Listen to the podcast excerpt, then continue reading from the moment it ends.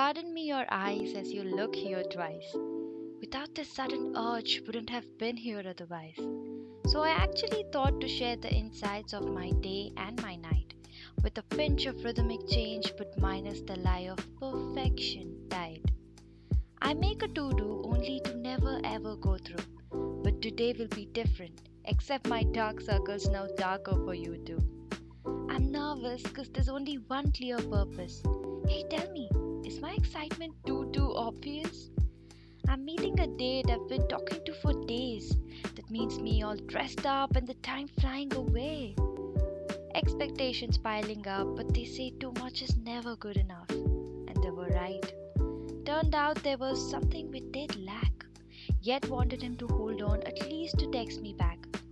He sure did, but only to ask for his pictures I clicked. You know, my phone worked better than many of his thumb tricks. So, psych, I deleted the photos indeed. Dear God, let's pick a better one next time, please.